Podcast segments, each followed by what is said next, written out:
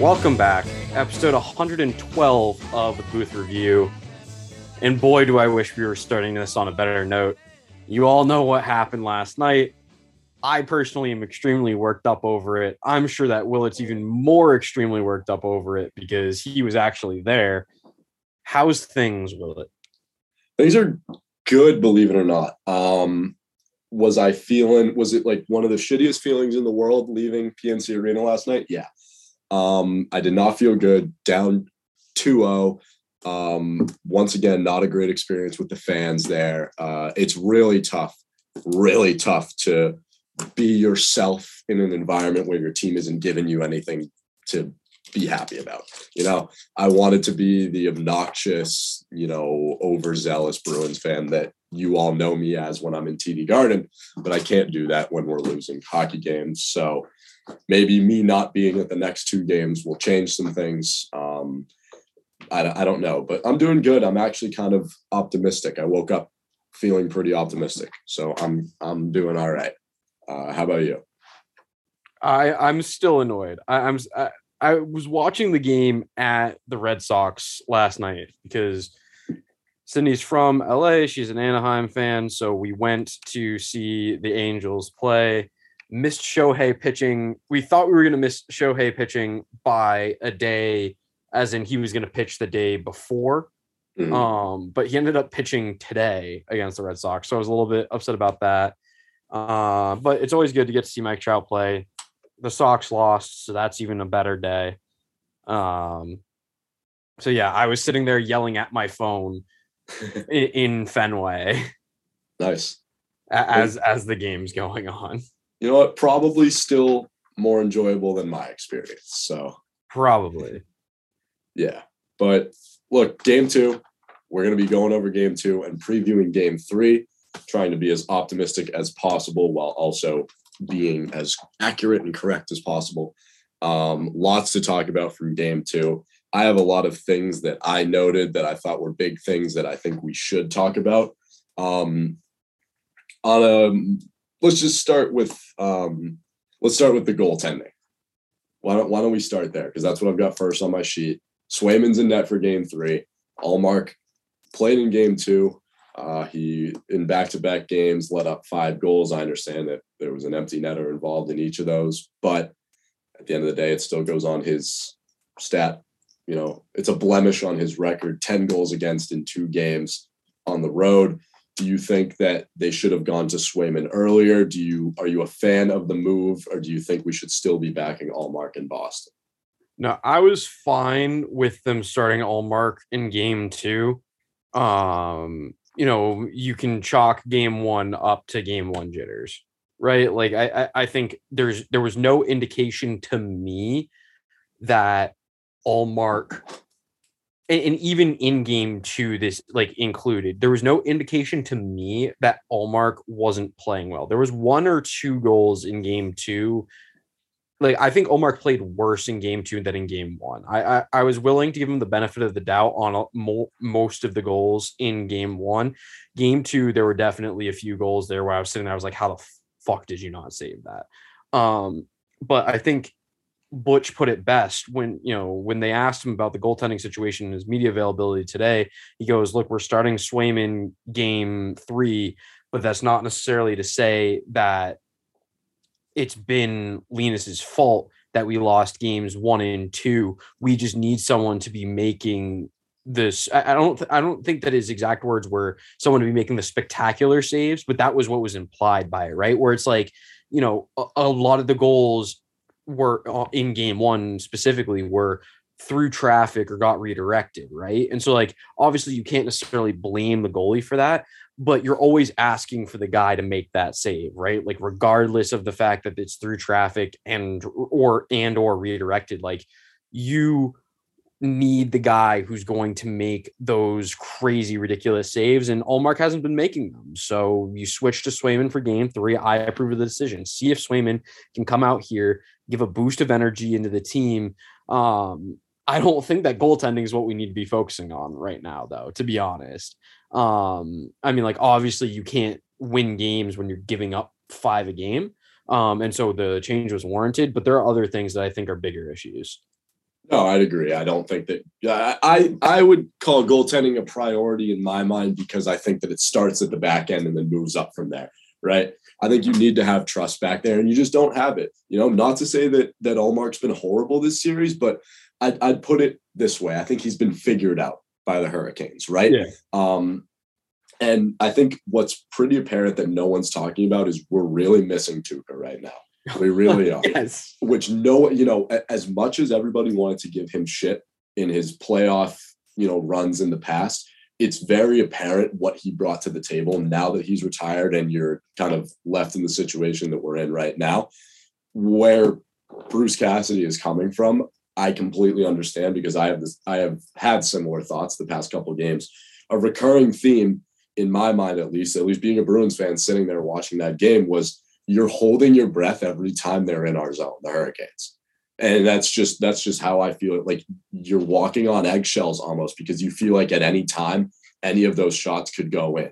Whereas when it was Tuukka, I'd always sit there like, we're okay. He's gonna make this save, even if it's a difficult save to make, even if it's a great play by the Hurricanes, Tuukka was gonna make that save for you again, not to say that Ullmark's been bad or that these have been soft goals by any means, but I look to the first goal last night um, from Carolina, the, specifically this goal, but it's true of other ones too. The one where they went cross ice on the one timer that got kind of tipped by Clifton. I forget who scored it. Um, it wasn't Jarvis, I don't think, but it was. It was. Oh, was was it Jesper Fast? Yes, I think Fast had goal one. He had goal one yes. or two. It, I think it was him. He had the one timer. Um, it, great play. So yes, Fast had goal one. Yeah. So his goal immediately in my mind, I thought you have to have that. And no, I'm not coming at that from a that's a soft goal that kind of trickled in standpoint.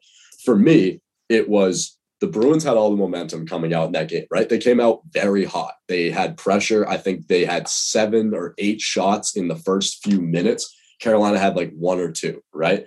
We had numerous scoring chances. We were playing the way that you should have been playing the game.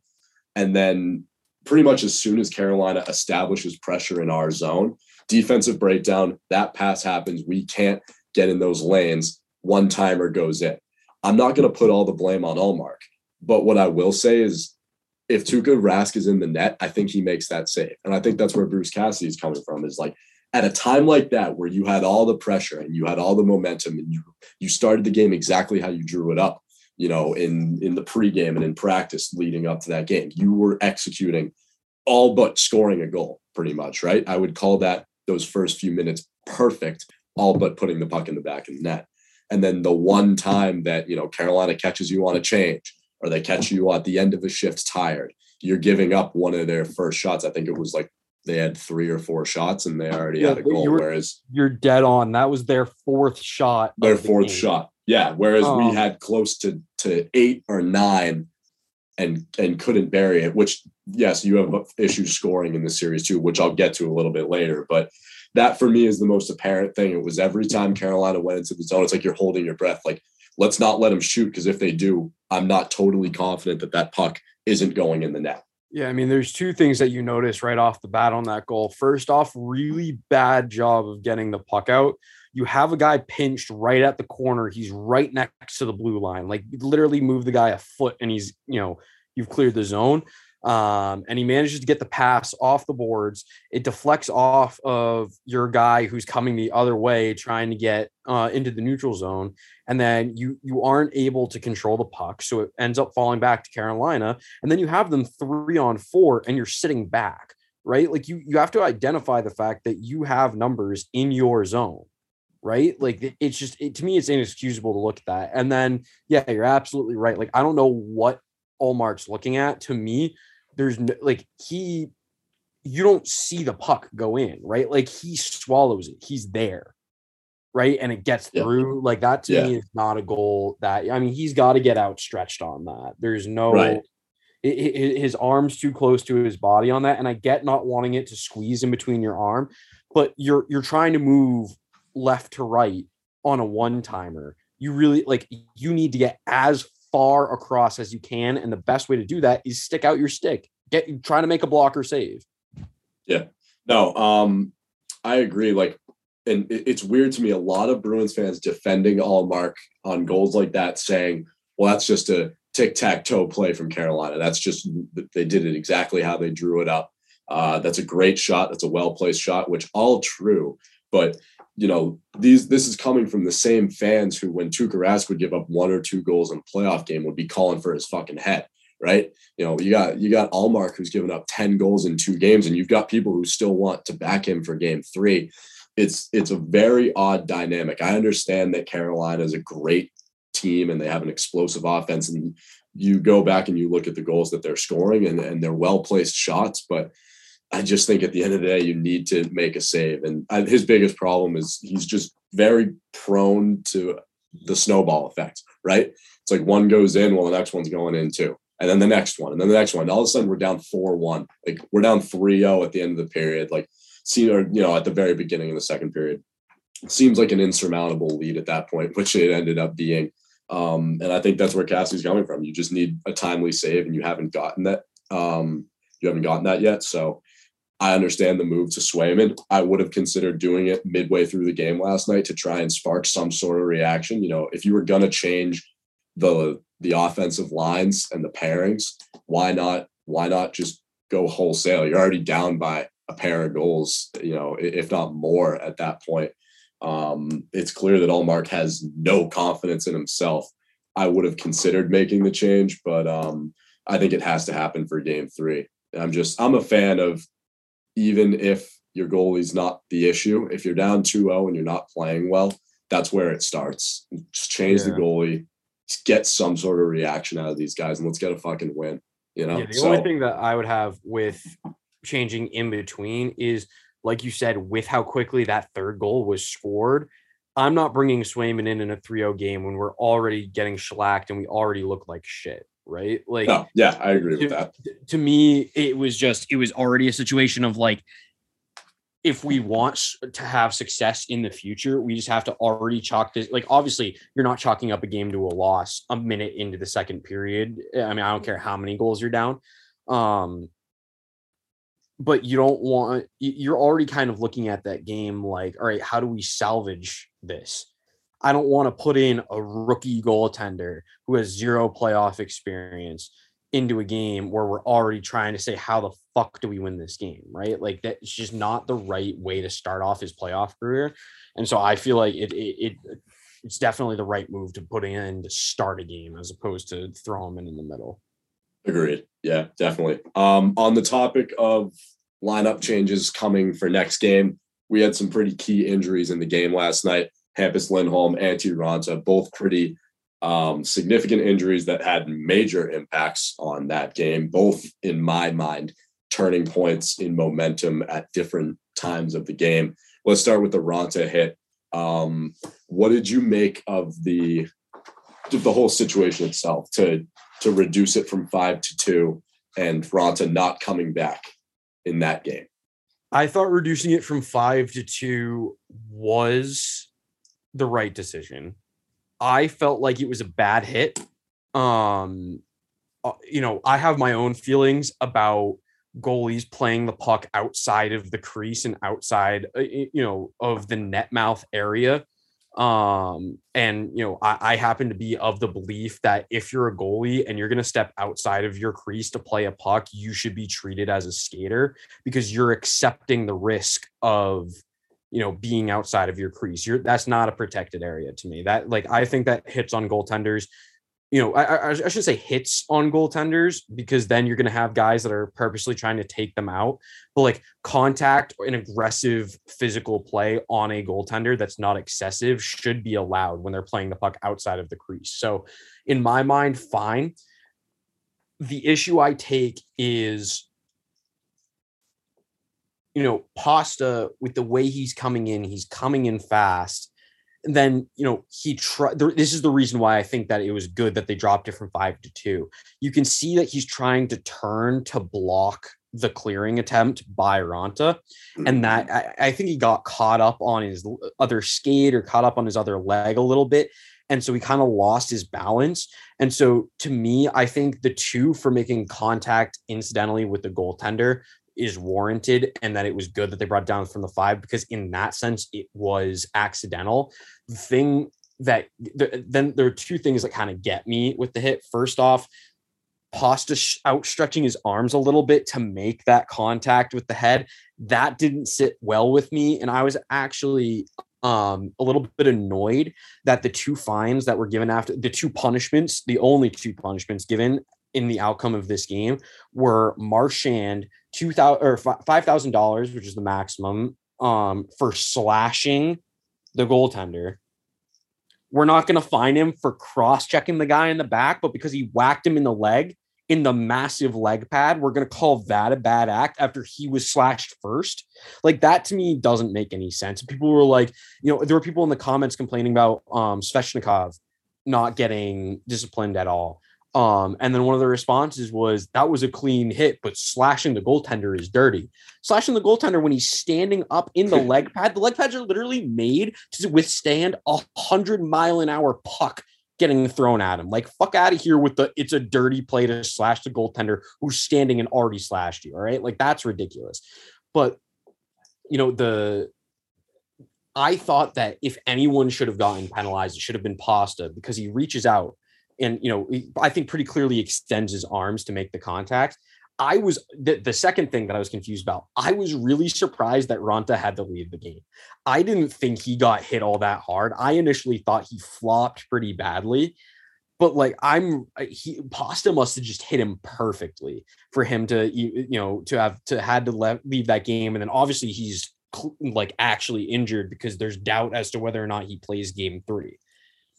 Right. So that's that's where I take issue.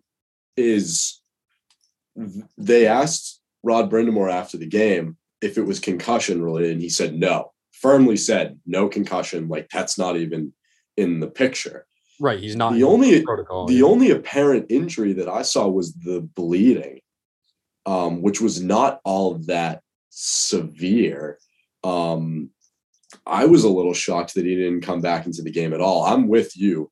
I think it was a little exaggerated trying to sell the call because, mm. hey, I mean, if I'm in his position, I'm doing the same thing, right? Right, exactly. One of, the, one of the other team's best players has the potential to get five in a game here. Like, I'm going to sell it. Um, and the way he threw his helmet off and everything, it was it was very odd. The whole situation was odd. What not a lot of people are are talking about, which I may be off, but I think I'm pretty right here. And I immediately picked up on this was I believe that that was a designed play by the Bruins. They've done this before where back when Torey Krug was on the team on the power play, I remember specifically a game against the Flames. They dump the puck in, a hard dump in in that corner and send pasta, mm-hmm. right? And he'd be in alone on a breakaway. So Krug, you know, he'd have that powerful fucking slap shot, would cross over the red line, fire it in like he's just going for the dump and chase. And they'd send Pasta on like a wheel route almost to pick the puck up off the deflection. He'd be in alone. As soon as I forget who it was that shot it, maybe McAvoy or somebody on that power play, because we were on the power play. Um, right. Whoever shot it in, I immediately said to the kid next to me, I go, this, they've done this before. This is a design play. Because I was like, you know, game one, you had trouble entering the zone on the power play. That's the perfect scenario right there is you run a design play um, to put yourself in a chance to score. And I actually thought Pasta was going to pick the puck up and put it in, and we would have the goal. And never before, when the Bruins have run that play, has the goalie come out and challenged the skater for the 50 50 puck. That's what Raanta did. The puck kind of squirts out to Raanta a little bit. So he goes out to play it. And then at that point, I see Pastrnak, who was hustling into the zone. His all his momentum is going right after that puck he has the opportunity to block it. He can try and like wheel, you know, circle around the net and get out of the way. He can try and go stick on stick with Raanta. I think it was just he wasn't expecting Raanta to come out and play that puck and just wrong place, wrong time. I did, I was a little um what's the word I'm for? confused as to why he put his hands up uh, in the manner that he did. Some people were saying it was just a really fluky situation. Others were saying he was going after Raanta regardless, I'd call it incidental contact. Um, I agree. I think that's the one thing the officials got right last night was reducing that from five to two. Um, yeah, obviously, you knock the goalie down when he's playing the puck. That's a penalty. Uh, you can argue that he was playing it outside of his crease, but I mean, Roz's body was still in the crease. The puck wasn't. Um, but yeah, I, I think it's nothing more, nothing less, just a two minute roughing penalty, and and that's it. Um, but I, I I just I don't understand why why we're still doubting Raanta's status for next game. I just don't see the injury. The only thing I can think of is that he broke his nose.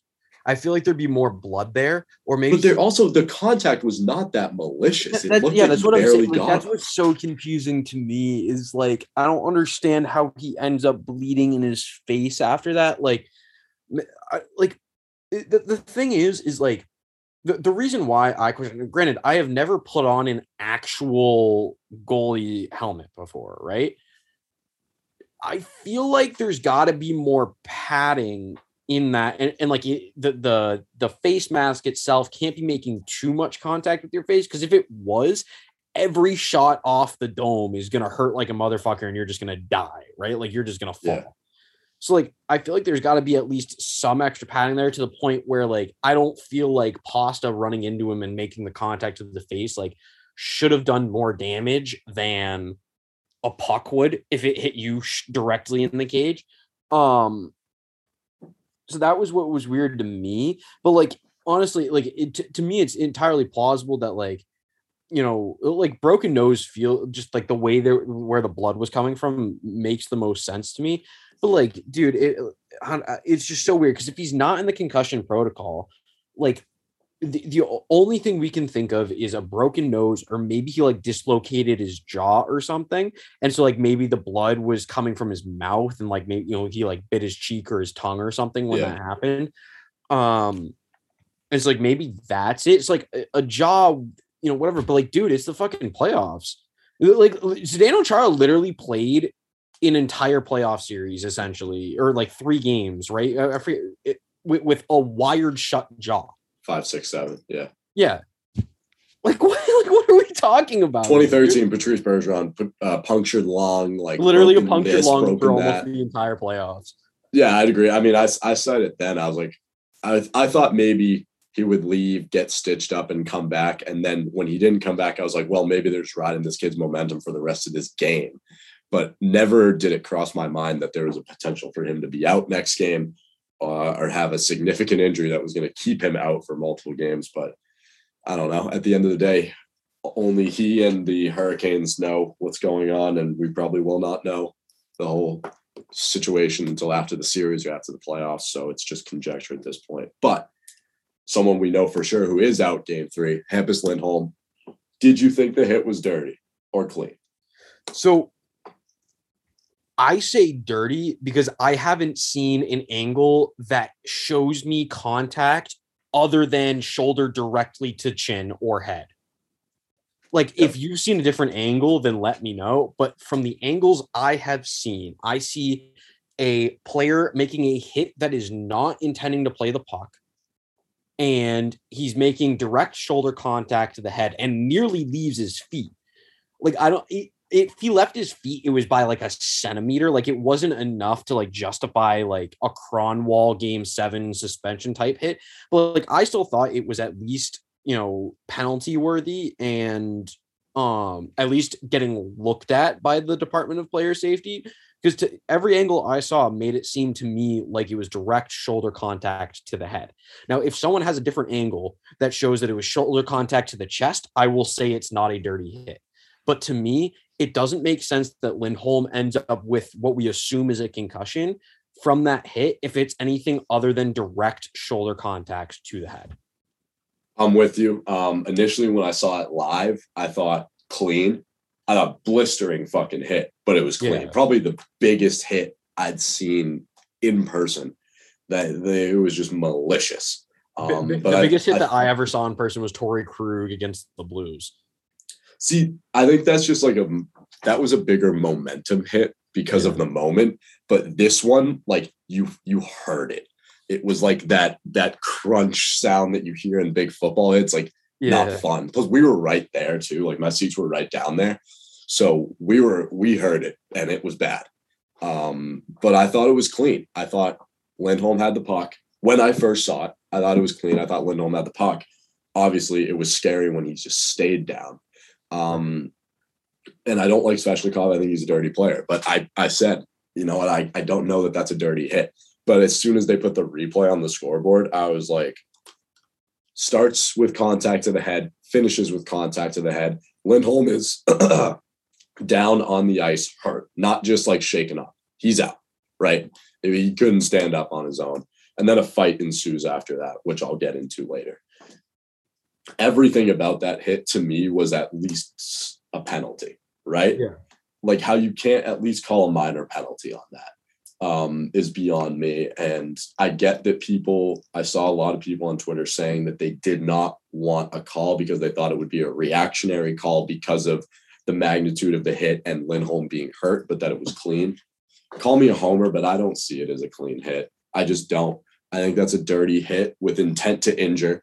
And he did. He successfully knocked Lindholm out of game two and game three. Lindholm is a 25 plus minute guy. He played 13 last night. He's probably done for the series. Um, so I don't know. I, I would have liked the Department of Player Safety to take a look at it, but then again, there's just no consistency anywhere, right? You see that hit in Toronto get one game. You see the the hit in New York get no games. So it's like if that got one and the Rangers Penguins one got none, then how can you realistically justify giving Svechnikov any time? So, I mean, I I just would have liked to see a penalty called at least.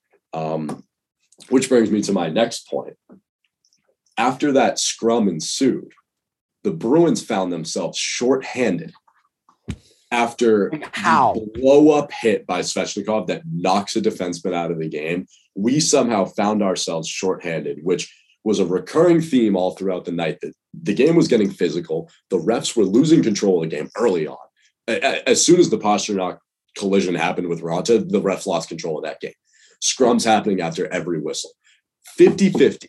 You cannot say that it was started by Boston, it was instigated by Boston, it was finished by Boston. It wasn't. It was 50 50. You had players going at it, chirping each other, little fucking stick action and love taps that would turn into bigger scrums that ensued.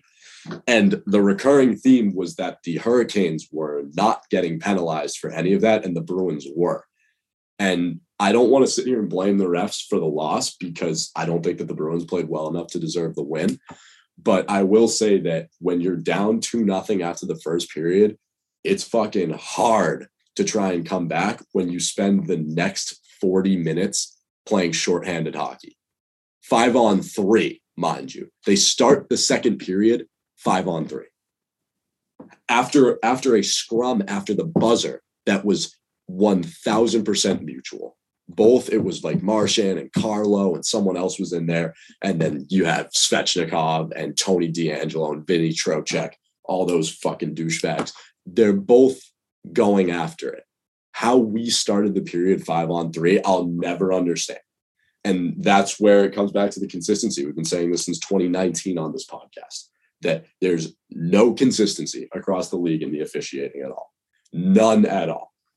I can point to numerous times last night where I thought there should have been penalties called on the Hurricanes. I can point to numerous times last night where I thought there shouldn't have been penalties called on the Bruins. Some soft fucking calls. The DeBrusk cross check after what should have been a Svechnikov five minute major and a game misconduct for leg checking Charlie McAvoy. And we somehow end up shorthanded. The fucking Derek Forbort hooking, holding, whatever call with a little ticky tack stick work that should never have been called. The Hurricanes go and they score. Numerous times last night, the Bruins were getting penalized for pretty much everything that they were doing, uh, and the Hurricanes weren't. And there's just no consistency. There's none. I'd like to see more, and there's none. To, so I don't take issue with the Forbort call simply because it's a good play by Aho and he beat. I just think in a playoff right? game at that point of the game. If you're gonna call it tight like that, call it both ways, but don't yeah. just throw ticky tack calls against yeah, the I Bruins mean, for no fucking reason. My thing with that is Bruce didn't um, take issue with it, and he in fact praised Aho for the play. Um, so to, to me, that's why I don't, you know, I don't really care about that call. I mean, at that point, the game's pretty much over anyway. Um, and you know, going back to the Svechnikov hit on McAvoy, I saw uh, a lot of people saying that he didn't see him, and apparently both the ESPN and NESN broadcasts thought it was unintentional. I don't know what about watching that play makes people think that was unintentional. There's not a chance in hell that Svechnikov didn't see McAvoy on that. Well, play. well, the puck was on the other side of the ice too, so like you have no case to back Svechnikov there. When Charlie McAvoy is coming from his side defensively over into the play, and Svechnikov's just over there mirroring McAvoy. You have no case to make to back Svechnikov there. He had no business being over there. like you can make like to me it makes sense that people are like McAvoy didn't see him, right? Because McAvoy's head never really crosses where Svechnikov is, but Svechnikov starts with his back to McAvoy, then turns all the way and ends up facing to the close to the corner slash boards on the right side of McAvoy, right? So his head, by definition, has to come all the way around have a view like his line of vision had to have crossed McAvoy before the contact, right? And you can see that there's a good 20 feet of distance well before the play happens where it feels like they're coming together. Uh, to me, there's just I don't understand how the, uh, like we need fucking Chris Wagner. Put goddamn Chris Yes. Wagner into the lineup. Sign Adam McQuaid out of retirement. Get me somebody. I don't care how slow they are. I don't care if you have to get fucking old man Shawn Thornton out there on goddamn crutches. Put him in a wheelchair for all I care. Get somebody out there who's gonna fight, who's gonna play physical. We're getting outplayed physically. That can't happen. This is the Well, Boston. the other Bruins. thing too is it's it's hard to try and adapt that physical mentality when you have a Svechnikov go after McAvoy like that. Jake DeBrusk goes to try and answer the bell, and we get penalized, and Right. not Svechnikov. There's kind of an unwritten rule. When I was teaching Emma the rules of hockey, did I not tell you about answering the bell? Yes. Yes. Emma says yes. You got to answer the fucking bell. There's an unwritten rule in hockey. If you're going to go after one of our better players, you better be ready to fucking answer that. And when Svechnikov turtles, when DeBrusk goes over and tries to fight him and we get the penalty, the referees should immediately acknowledge that that's a minor miss, right? Both of them minor rough.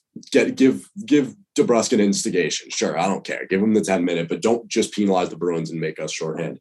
I've always been of the belief that if there's a scrum going on or some sort of situation like that where you've got a player who's trying to stick up for another player, that it should always be a minor rough in most cases. Most cases in those situations, you should both get a minor, a matching penalty, right? You have Svechnikov who goes after our best player. DeBrusk stands up for him. Svechnikov doesn't want to go. It's like when you're playing EA Sports NHL, when you try and fight the one guy and the other guy doesn't want to, they Yeah. both get minor roughing penalties, right? Right. So yeah, you fuck the other guy over, but hey, if you're gonna play like that, that's how it's gonna go. So Yeah, it should be it should be either matching penalties or no penalties at all. or none at all. Sure, I'd go with Like, that either. if- but if- like if the Bruins, Backing up a guy who got hit and appears to be hurt. That's the other thing that you have to specify in that. It's one thing if you know, like there's that play where Marchand gets rocked by Subban back when Subban's in Montreal. Um, right? Like that's just a clean hit, right? Yep. On a star player, it's a clean hit, it's a rough hit, but Marchand's not hurt, right? He immediately gets up and goes back to the bench, but Subban doesn't, you know, face any consequences for that because he doesn't need to, right? It's a clean hit. It's a big one, but it's clean and there's no injury, right? With this, even if you want to call these clean hits, it causes injury and it's a big contact. You cannot expect for a guy to go down apparently injured and not face consequences for hitting him. If you cause the injury, I don't see like like what are we doing here? Oh, are we not supposed to expect the guy like you really as a referee you're supposed to you're expecting the guys on the Bruins to just sit there and watch as their guy who's wearing a fucking letter Yep. gets taken out? Now, granted, McAvoy stays in the game, but for a second there, I thought he tore his ACL. well, and the other thing too was I saw a lot of people, a lot of Hurricanes fans around me saying justifying this play, trying, to call it an incidental collision, saying like, why would Svechnikov put himself in that position? He is at just as much risk for a knee injury or a leg injury as McAvoy is in that position. But I'm sitting there like, what? Why wouldn't he? He he has a reputation. This isn't. Yeah, he's a great player. He's he's a very skillful, very talented young player. Go back to the days in Washington when he was fucking poking at Alexander Ovechkin, right? Svechnikov has built himself a reputation as kind of a dirty player, right? So I wouldn't put it past him to throw a slew foot on Charlie McAvoy. I didn't put it past him when he buried Hampus Lindholm, right? It's the kind of player that he's built himself to be. So you sit there and you say, like, why would he put himself in that position? Why the fuck wouldn't he? To try and take out one of the Bruins players, he definitely would. I wouldn't put it past him to try and do that. And it was pathetic when after that collision happened that Svechnikov was actually reaching for his leg and like trying to trying to mimic the whole, you know, like, oh, I'm hurt too. This was an incidental collision. Like Charlie McAvoy got the worst of that. Call it a collision, yeah, whatever. Got the worst of that exchange. And it was laughable that Svechnikov was actually trying to act like he at all hurt himself. Um, that was pathetic. But yeah, moving forward, I'd love to see more consistency because you know that this is a physical series with a lot of tension and a lot of blood boiling over between these these two teams. They've seen each other in the postseason a lot of times before, especially in recent history, 2019, 2020. So the refs have to just get control of that. And if you're going to call the the penalties for roughing and unsportsmanlike conduct, then it's got to be both ways. And I'm hoping as the series shifts back to Boston that we're going to get some sort of you know break from the officials and some sort of you know home home ice you know favorable treatment whatever but to me, it's just yeah this is back to back playoff series now where we're sitting here and we're complaining about the refs, and it's annoying. I, I think it's more than back to back. I I mean, I know that I'm one to complain about everything, but I I, I feel like I've been complaining about the refs for a long time. It's probably more than that, but I like it's two series back to back where it feels like we're complaining more about the refs, and it feels like the refs are more of a discussion. I'd so much rather be sitting here just talking about the game. Like, Right. like, let the dudes play. I mean, this it- it's it's ridiculous. The, And in this so situation, it's as a fan to sit there and watch this game and be like, our team's getting absolutely shellacked, but I can't even worry about how badly we're being shellacked because I'm too busy worrying about whether or not we're going to get fucked by the refs. Right. Yeah, and uh, you can't sit here and say that it was a thousand percent on the refs because no, those calls didn't start getting made until we were down two nothing, three nothing, four one. You know, but I will say we've seen the Bruins are capable of some comebacks, especially in the postseason. It's real hard to do that when when you're playing five on three hockey. You know, when you're in your own end on the pa- on the penalty kill, and you don't have trust in your goaltender who's already let up three you're already in a downward spiral as a team. It's just, you know, the, the, the stars are not aligning for any sort of comeback in that situation where I'd just like to have a fighting chance. That's what I kept saying. I was like, look, we're probably not going to come back and win this game, but like, we got to at least have a chance, right? You know, we can't spend the whole game in the box. And that's not all on the refs. There were some dumb penalties that were taken. Yeah, I don't think Marchand should have slashed the goalie. He was obviously instigated, and the goalie was was giving it to him. I don't think he should have slashed him, but he did. Um, and that was one of the instances where they did call a matching. And the kid that I was with said, like, oh, if only Marchand hadn't slashed him. But then I'm also sitting there saying, if Marchand hadn't slashed him, I don't think anything gets called. I, I, I wouldn't sit there and think the Bruins were going on the power play had Marchand not reacted. I legitimately think that the refs were just going to separate the two and let it happen, right? I mean, do you have confidence in saying that after the goalie gave him two shoves that he was gonna go to they were gonna give Carolina a penalty and not Boston? No, not at all. No, I think it took Brad Marchand giving him a little two hand to get both of them Well, to go. To, to me, to me, like Marchand, what the fuck are you doing? Cross checking him in the first place. Right. Um, like the second I saw it in real time, I was like, dude, what are we like? And I am the biggest Marchand supporter. Like, I I think that he's never done a single thing wrong. But that, like, I was like, dude, like what you know who you are, you know how many times you've been fined and suspended. What like what? What possesses you to think that's a normal play to make? I don't I, I don't know. We know that he doesn't necessarily have all that level of a head, but you and no, I don't think he should have done it. But I'm also just saying that like more on the refs. Like, do you think they would have called the goalie for going after him? Probably not, unless Marchand gives it back to him. No, but I mean, even if they did call it on the goalie, I feel like even without Marchand slashing him back, um, that it was going to end up being matching anyway because Marchand instigates it, right? Marchand cross checked him in the back. It's a bad play. Yeah, no, I agree. I don't know. There's I no just I want to I want to see I want to see more consistency. That's all I want. I just want more consistency yeah. going forward. I'm not saying I, I would just love to watch a game and not once think about the refs. Right. Like, and they shouldn't make themselves a part of the story and a part of the narrative, even in a game like that where you think that you can. I get that they were trying to regain control, but it was so lopsided last night.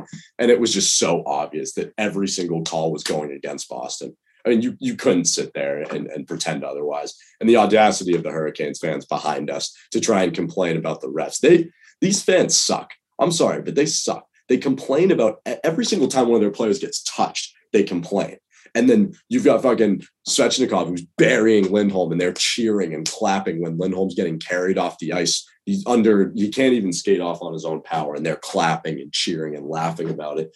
Really, really shitty fans down here. I just I understand that it's playoff hockey and that everybody's trying to get under everybody's skin. Really obnoxious fans. I would I would so much rather the the Montreals and the Torontos and the New Yorks, like I've said in the past, these fans fucking suck down here. I can't stand these people. It's just it's it's infuriating. I said after game two, I go, I don't want to go back. It's not an enjoyable experience in that building. I didn't want to go back after game one after being physically assaulted. And then once again, I had people putting their hands on me last night and it became an issue once again. You know, the guy behind me kept hitting my hat like this the whole game. Um, and finally his his girlfriend or whatever like had to tell him to stop. I kept like pitching him shit when he do he'd do it every time. I wasn't gonna put my hands on him. Um, because even though he kept flicking my hat, it was just annoying. It's clear that he was trying to be a hot shot. He was like fucking again, like ragtail haircut, looked like meatloaf. And I asked his girlfriend or partner, whatever, whatever she was to him. I go, I go, are, are, you are, are you two like involved romantically? She goes, yeah. I go, you can do way better. That's what I said to her. And then I kept telling her that I was like, "You still have time. Don't worry. You still have time. Like this isn't the one for you." And then when we so when we left funny. the game, I go, "If you two get married, invite me to the wedding. I want to be there." So yeah, she was all right. Um, but the whole section just giving it to us the whole time. So I, I fucking hate these fans. I fucking hate these refs. I hate this team. It is what it is. We're shifting back to Boston. Talking about game three.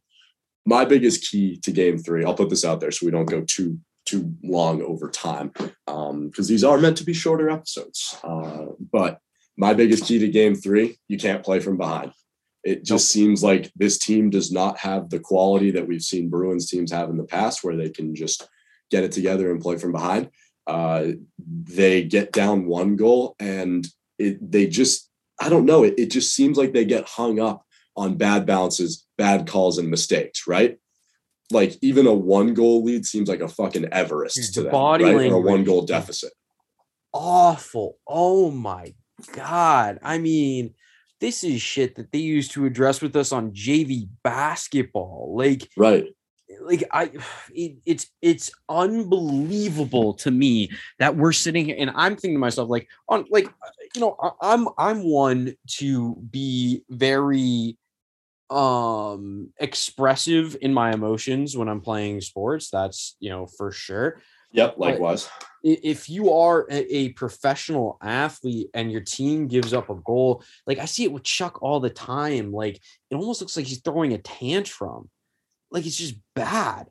Like yeah. you can't you can't be wearing a letter and and have body language like that. Like Marsh, uh, you know, I see Marchand or Bergeron, right? Like they stay sh- standing straight up and they might kind of just do one of these where it's like, you know, you get um you know you give up a goal and you just kind of shake your head like to the right a little bit like you give that little like tilt and you've got like an expression of like fuck we just gave up a goal but then you stand straight up and you're good like you keep going.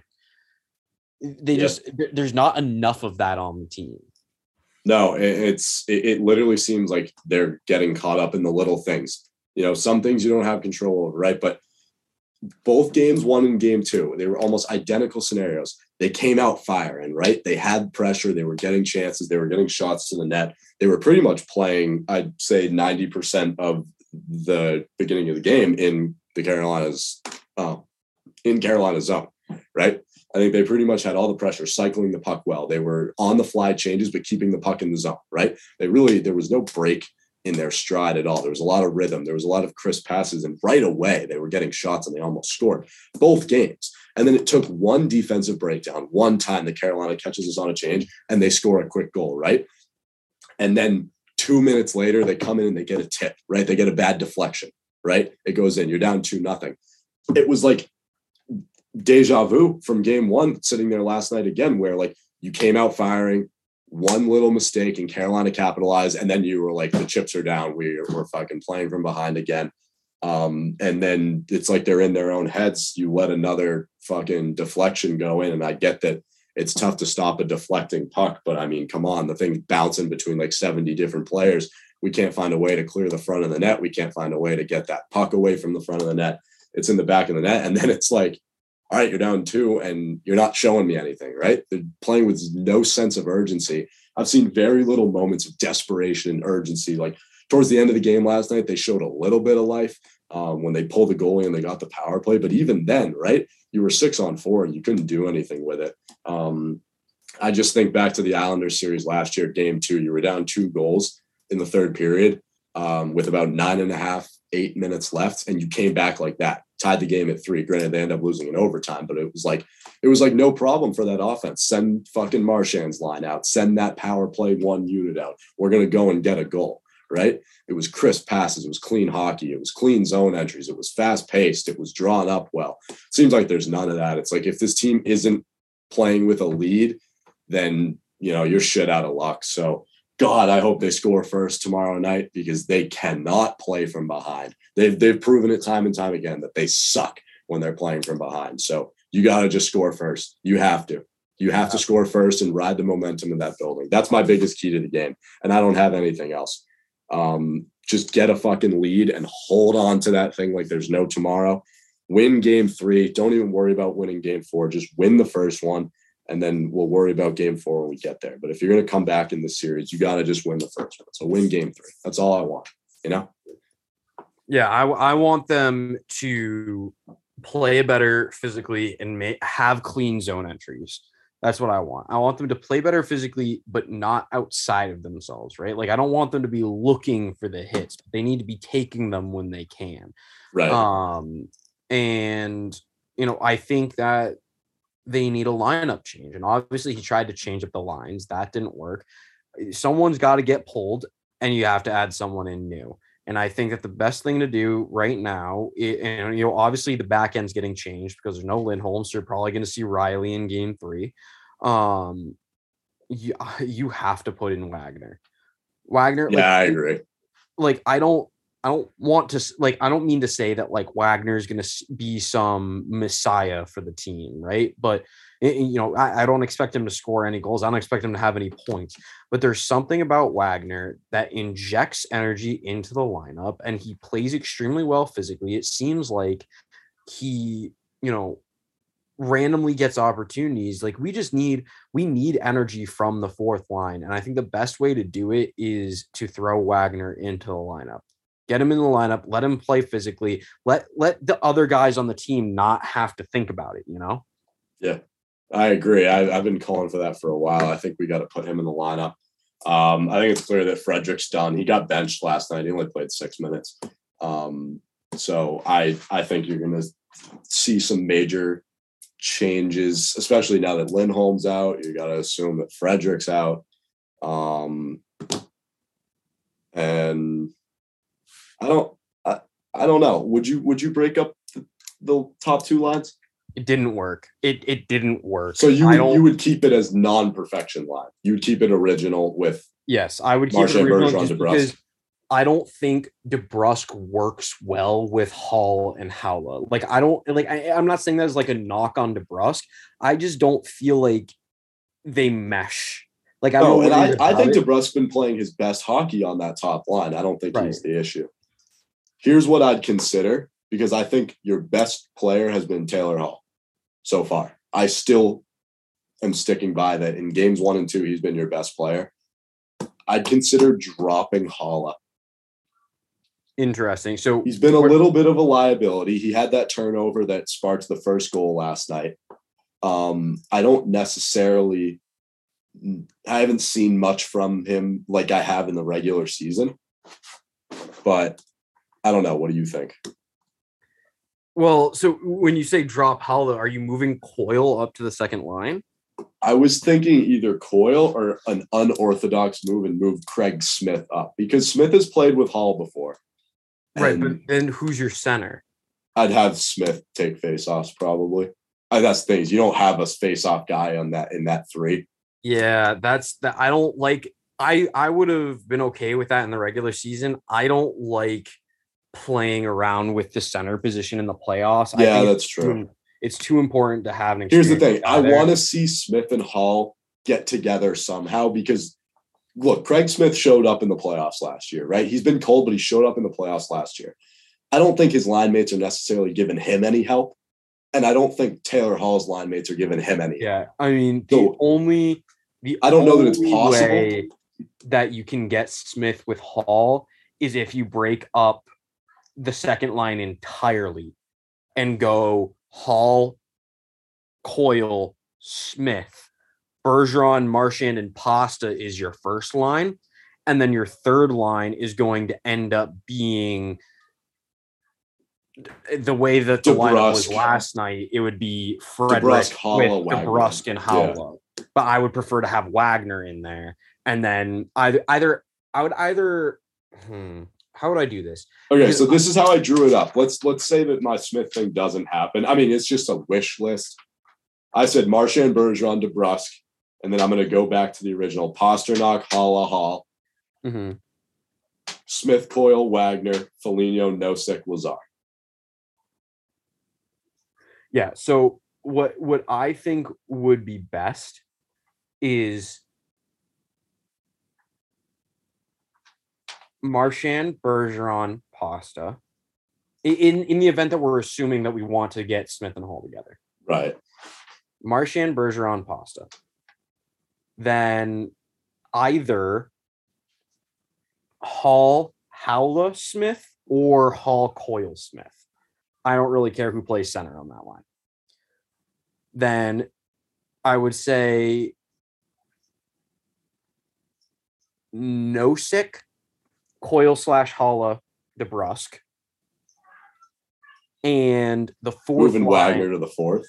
yeah, I think Wagner plays better on a fourth line. So the fourth true. He line does. would then end up being Foligno, Lazar, and Wagner. Yeah, think now that I think about it, fourth line. That's the thing. I consider putting Hall and Smith together just to get a jump in offense because those are guys that can put the puck in the net, and that's something you haven't been able to do thus far. Taylor Hall's been knocking on the doorstep, and he's he's got a fire lit under his ass.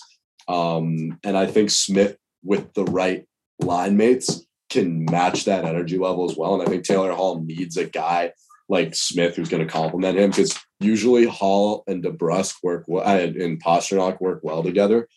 But there's clearly something wrong with Pastrnak. I don't know what. He looks so lost out there. He does. Um, so it's just something to consider. But then again, that would mean a pretty drastic drop for Jake DeBrusk, who's been playing well, in my opinion, with Marchand and Bergeron. Um, and again, I don't know that you want to throw the baby out with the bathwater and change all the lines because then it's like these guys are playing with each other for the first time. Um, but you definitely need to spark something. Maybe that comes in starting Swayman, but you you need a spark somehow. So yeah, yeah, I don't think starting Swayman's enough. You need to do something with the roster. Yeah, I don't know. I'll say this before I sign off. I posted this on the TBR story, but let me just let me just send this out to everybody to put everyone's minds at ease. 2011 Eastern Conference quarterfinals against the Montreal Canadiens. The Bruins dropped the first two games at home, mind you. They're down 2-0 going into Montreal. They lost both games, one and two, by two goals. And the narrative was the same. They can't figure out Carey Price. They can't score. This is not a team built for a deep playoff run. They don't have depth. We got to get rid of Claude Julien. We got to get rid of Peter Chiarelli. We got to, you know, clean house, right? It's too many times now, too often that the Bruins have been bounced in the first round of the playoffs. They go up to Montreal in one of the toughest buildings to play in in the fucking globe, and they win both games. They go on to win that series in seven, and they go on to win the Stanley Cup. So everyone just needs to effing relax. This team is okay. We can win two games in Boston, and it starts by winning tomorrow night. I'm not going to give out a prediction for game three. I just want them to win. So give me a Bruins win. I don't care how it comes, what way, shape, or form. You I let up, if you let up 10 goals tomorrow night and you score 11, hey, you won. So go out and win the fucking game. And then we got a Mother's Day matinee on Sunday. And we'll be back on Saturday for a podcast. Love to see it. That's all I've got. Yeah, I'm hoping for Bruins win too. Bruins in six. Let's go. Beautiful. Love it. Sign us off, and we'll see you on Saturday. Yep, that is all for episode 112 of the Booth Review. And much like we hope the Bruins do in this series, want to flip it around. So we'll see you on the flippity flip side. Yeah, baby. in a white room with black curtains near the station.